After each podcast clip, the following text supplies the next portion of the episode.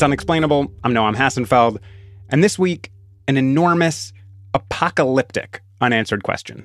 I think it's the greatest question in planetary science.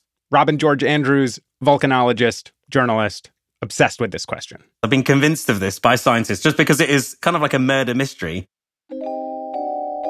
We know the victim Venus, second planet from the sun. These days, it's a terrible volcanic hellscape. Venus is the worst place known to science. It is horrible, apocalyptic, and awful in every possible way. But there's reason to believe that Venus was once a beautiful, habitable paradise. It might have actually been the first habitable planet in our solar system. And it would have been a beautiful thing to see. Until at least a billion years ago, it was murdered. Like some sort of cosmic deity had a really, really grumpy day and just went, no, I'm going to ruin this planet. We know the cause of death out of control climate change. Average temperature of the planet shut up by something like several hundred degrees Fahrenheit. So it, it really sort of cooked itself to death. But we don't know what caused it to get so hot. And figuring out what killed Venus isn't just some historical curiosity. Venus is a possible future for us, for Earth. Earth and Venus are really like siblings. They would have been almost twins, really. They would have been born at the same time and made of the same stuff, yet Earth is a paradise. So why do we have a paradise next to a paradise lost? Whatever came for Venus could come for us next. What the hell happened to Venus that hasn't yet happened to Earth? Our senior reporter, Brian Resnick, spoke to Robin to try to unravel this mystery.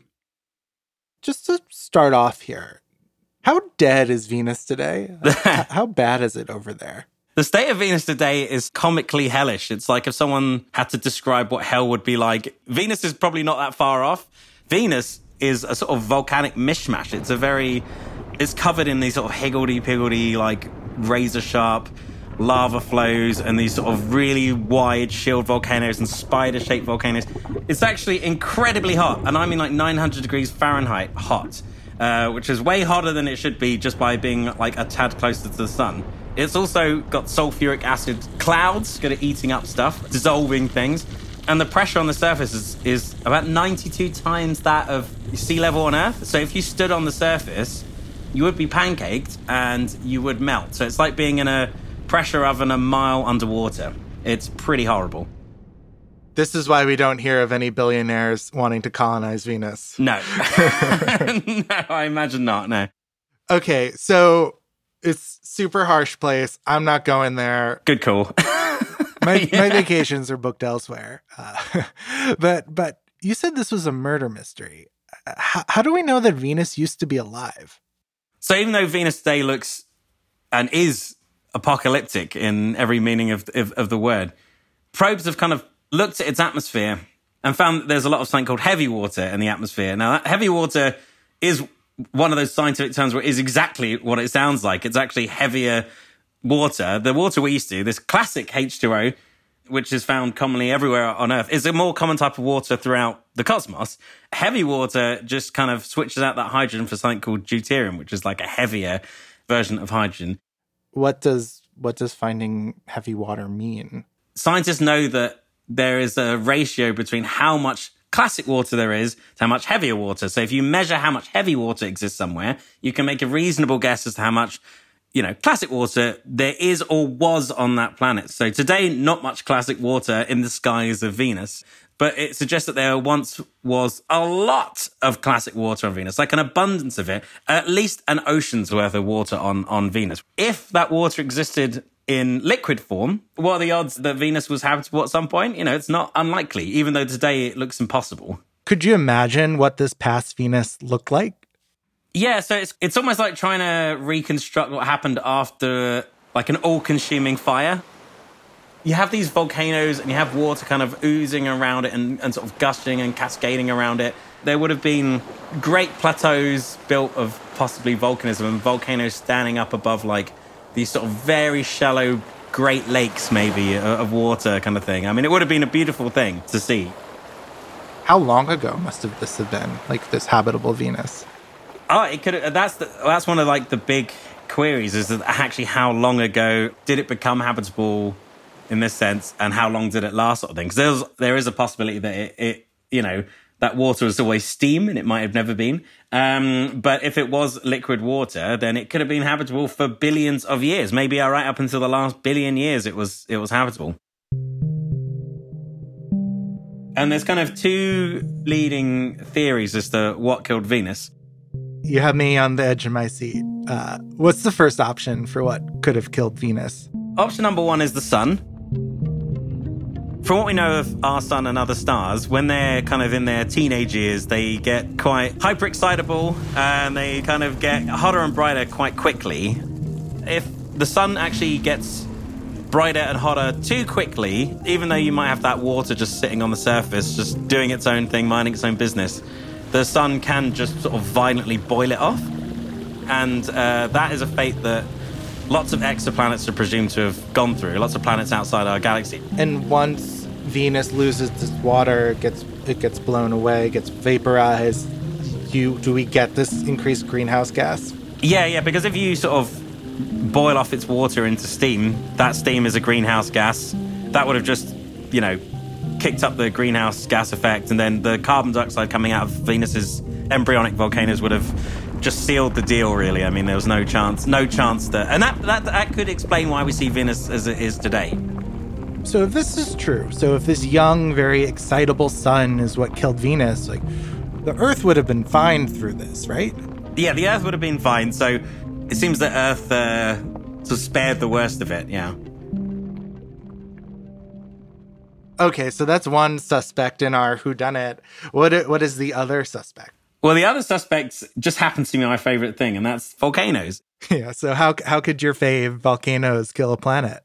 If you look back at Earth's history, every now and then you get these sort of volcanic eruptions that scientists call large igneous provinces, but they're basically enormous, prolonged outpourings of lava, like beyond the scale and time that anyone can really imagine. I can't imagine these sort of things. When did this lava extravaganza happen on Earth? 252 million years ago, Earth experienced its worst mass extinction. Something called the Great Dying, which is a great name to give anything, I suppose, very dramatic. At least 90% of all life was wiped out. And the primary suspect as to what triggered this mass extinction were these sort of volcanic fissures that opened up uh, in Siberia. And it produced like a continent sized flood of lava that took about 2 million years to erupt. So it caused these giant explosions that also unleashed all these greenhouse gases into the atmosphere. And it created a global warming effect that kind of raised the temperature by, you know, like a dozen degrees, um, which is quite a lot. And that caused 90% of all the life on Earth to die. You know, Earth had to kind of reset itself. And the idea is, well, what if that happened on Venus, but worse? Okay, so like on Earth, there was one of these great dying eruptions, and it didn't kill us. We're we're still here, but something could happen worse on Venus. So you can't just have like a massive volcanic eruption on its own. You'd have to kill off plate tectonics, and plate tectonics is essentially a planet's thermostat. You have to kill off this kind of stabilizing thing. So plate tectonics, so that's what continents sit on, and they kind of float around and smush into each other how how do those act like a thermostat? The temperature of a planet can go up and down for all kinds of reasons. But carbon can get soaked up in the Venusian Ocean, for example, if there was an ocean, and that filters down to these tectonic plates. And if these tectonic plates dive down beneath each other, then you're burying this carbon. So if you have a way to break plate tectonics, that's how you can kind of kill a planet. Okay, so so plate tectonics here they help regulate a planet's temperature um, because they like take carbon dioxide and just shove it deep deep down underground when when they move. Yep. So if you dehydrate a planet and you break its plate tectonics, your thermostat's ruined. So scientists have been plugging this into models and like, how could you do this sort of thing? How could you do this? And it turns out that actually maybe instead of just having one of these epic eruptions, you have two of them. Why not just have two at the same time? Two or three. So you now have an out of control inferno with no fire service to kind of put that fire out. You're kind of doomed already. If you break plate tectonics, you've broken the world. So we have two suspects here. One, we have the sun, and then the other, we have massive eruptions on Venus that broke the planet. You know, which one should we like sentence here? The volcanoes seem more likely because we can see how that's happened on Earth just to a slightly lesser extent. But if this was put into like a court of law, you know, they would uh, both be um, presumed not guilty just because there isn't a telltale bit of evidence where you can think, yes, this is definitely how it happened. Um, not yet.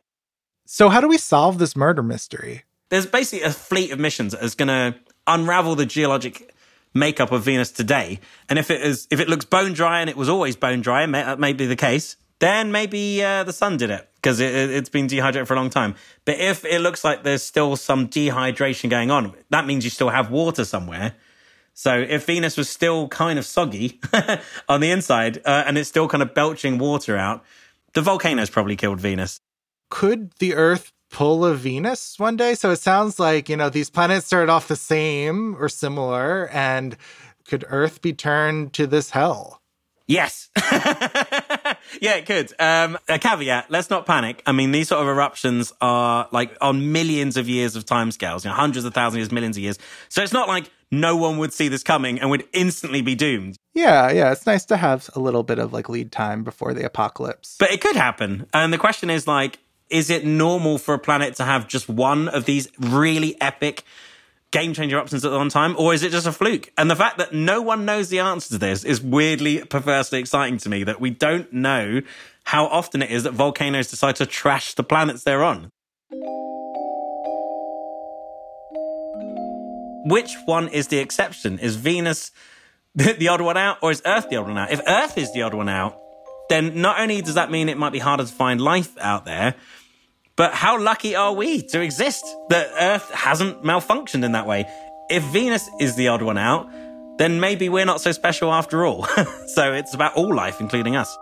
Could like we be the volcano in this scenario, or likely not because the scales of carbon we're talking about are too big? Yeah, it's.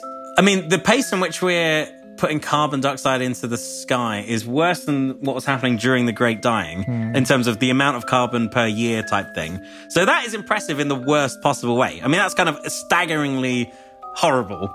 But the rate in which we're putting carbon dioxide into the sky is probably not quite as bad as having multiple epic Great Dying like eruptions at once and like what's happening now like hopefully like it's not going to keep happening for millions of years right right this is weirdly reassuring that humans are unlikely to break the earth completely. yeah, weirdly, but you know, if we want to pay homage to what happened to Venus, I think that would be a terrible idea. We shouldn't aspire to be volcanoes. We should not aspire to be volcanoes.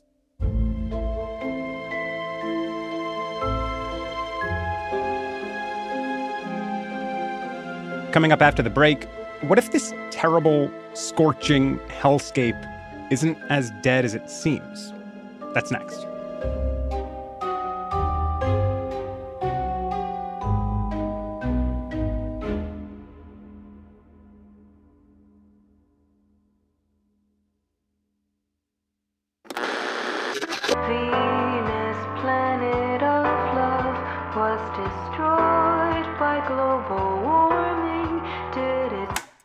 It's unexplainable. We're back here with Brian. Hi. In the first part of the episode, we were talking about how Venus might have been killed either by the sun or volcanoes, which caused runaway climate change, turning it into this lifeless, uninhabitable, totally dead planet. Yeah, yeah, but but can I introduce a plot twist? Hit me.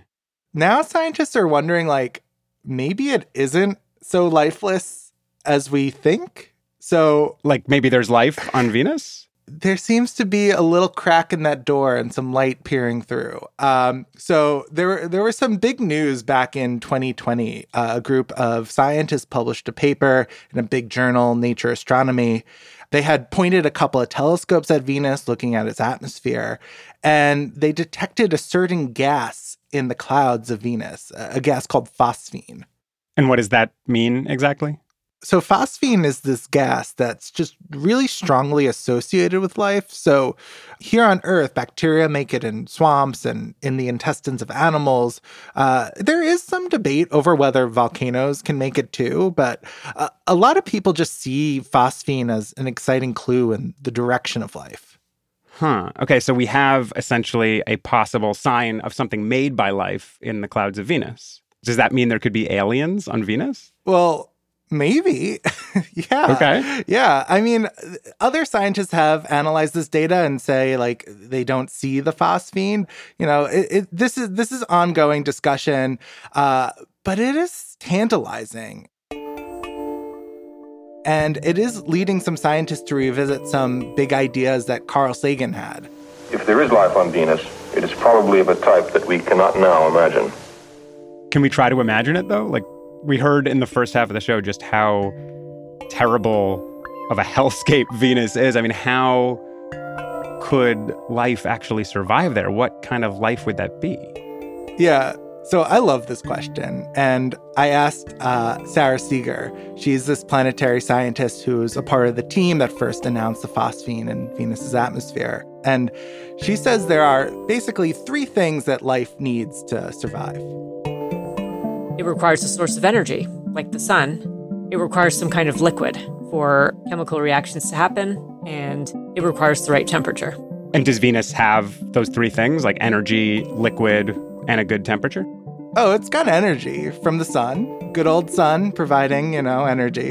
Um, it's it does actually have liquid, but the liquid is liquid sulfuric acid, which is really harsh stuff. Like like if there is life there, it'd have to be like really different and hardier than like life on Earth to survive living in liquid sulfuric acid. But it's that third thing, the temperature, that really provides like a huge challenge here that makes like thinking about life really difficult. Yeah, it's it's super hot. The surface is too hot for life of any kind, that we know, because the temperature is so hot that we can't have complex molecules needed for life. So, like, the very proteins that make up life would like degrade and melt on the surface. But Venus does have these huge, thick layers of clouds. The whole entire planet is covered in clouds, and they're also very extensive vertically. They're like 20 kilometers deep. So, there's a lot of cloud material there. And the clouds, you know, they're not as hot. If you ever hike up a mountain, you know, when you hike up and it gets colder and colder? So, for Venus, far above the surface, at 50 kilometers or so above the surface, the temperature is actually just right for life. If there is life on Venus, it, it could be in those clouds. What kind of life lives in clouds? That's what I want to know. I asked Sara this, and she answered my question with another question. Did you know there's life in our clouds? No. we have bacteria that are swept up from the surface and they spend about a week up in the clouds. Most of them are inside cloud droplets. They can be transported over continental scales and then they drop back down. So they just get swept up into the sky and live there for a little bit and then come back down? Right, right. We imagine that if there is life on Venus, it's little kind of microbial type life, like just little cells inside the cloud droplets. And, and they just stay up there in the clouds? They never fall back down? The main problem about life on Venus is it has to be able to stay in the atmosphere indefinitely.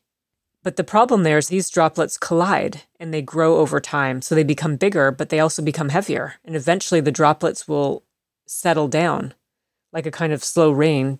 And the problem is that if they go too far down, then life will die from the high temperatures. Yeah. So you can't like literally rain down to the surface or just annihilate itself. Right, right. So you can't have life aloft indefinitely if it's all raining out and getting heated until it's no longer alive. That's a really big inconsistency. And so I came up with a life cycle idea. What's the life cycle idea? So life is inside the droplets, which can stay aloft for months or even years, depending on the size of the droplet. But as they start raining down slowly, they come to a layer where it's hot, so the liquid evaporates. But it's not too hot, so the life form could dry out into a spore, and they would stop sinking down. And so, spores like a dried out little husk of itself. Yes, like a dried out little husk of itself, yes. Hmm. And these spores would populate a layer just below the clouds. In fact, there's this layer of haze of unknown composition. So they would be in that layer and they could just be there all dried out for a long time and eventually be brought back up to the cloud layer. And you know, on Venus, winds blow over mountains, and create ripples like waves in the atmosphere. And the waves move upwards and they can nudge particles along. And then, like, to complete the cycle, once they get nudged upwards, they can like rehydrate or something. Yeah. Once these dried out spores get transported up to the cloud layer, they can attract liquid and rehydrate. And then maybe rain down again. Right. And then eventually, over time, they can live in the droplet and reproduce, and they will drop down again. And this is a really, I don't know, I find that idea like really pretty. It's like the cyclical kind of like a, if a snow kind of kept falling and, and, and being recreated, but also being alive. Right, right. I'm glad you like it. And I'm wondering here, just just thinking about what we were discussing on the first half of the show, that Venus was possibly this ocean world that was alive, this potential life you're talking about. Is this something that could have started in those oceans? Well, we do like the idea of Venus's life, if it has life, having started in the oceans. And as Venus got hotter and hotter and the oceans eventually evaporated, that life migrated to the clouds and found a way to evolve and survive in the clouds as they became more and more acidic. But this is all hypothetical, right? Yes. This is like a hypothetical drawing, like a sketch, if you will. How do we find out if there's life in Venus's clouds? Well, the great thing about Venus is it's not really too far away. We would like to go to Venus, capture some of the atmosphere and cloud particles, and bring them back to Earth so we can study them in extensive detail. I know there are some missions that are being prepared to go to Venus. Are any of those going to look for life? These missions, they're not focused on the search for life. So we would need a specifically focused new mission to answer this question. Mm-hmm. But in the meantime, we can look for the gases that are far out of equilibrium, that don't have a chemical explanation. We can look for complex organic molecules. You know, we can check the acidity of the droplets and see how acid they are. We can check the composition of what's in the droplets. We know there's some really unusual, interesting chemistry on Venus. There are several key mysteries so if there's not life there, there's something else weird that's going on that we don't understand yet. And scientists love a puzzle.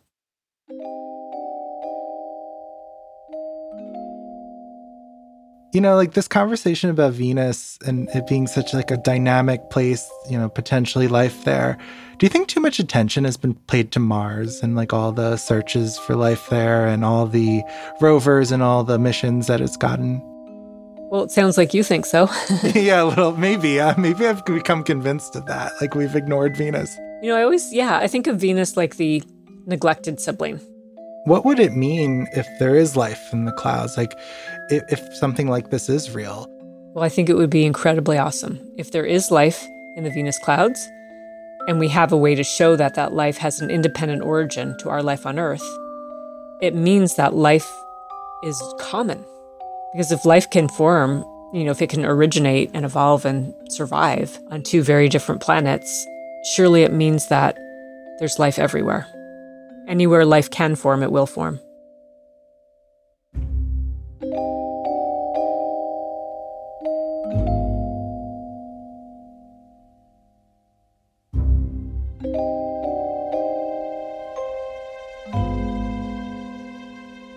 This episode was reported by Brian Resnick and produced by me, Mandy Nguyen. We had editing from Meredith Hodnott, Catherine Wells, and Noam Hassenfeld, who also scored this episode. Richard Sima did the fact checking, Christian Ayala did the mixing and the sound design, and Liz Kelly Nelson is the VP of Vox Audio. If you want to learn more about epic world transforming volcanoes, Robin Andrews has a new book out, and it's called Super Volcanoes What They Reveal About Earth and the Worlds Beyond and in it, there's a chapter that goes into the volcanoes of Venus in more depth. You can also email us at unexplainable at vox.com if you have any thoughts on the show, or, you know, if you feel like leaving us a nice review or rating on Apple Podcasts. I know we'd all really appreciate that. Unexplainable is part of the Vox Media Podcast Network, and we'll see you next Wednesday.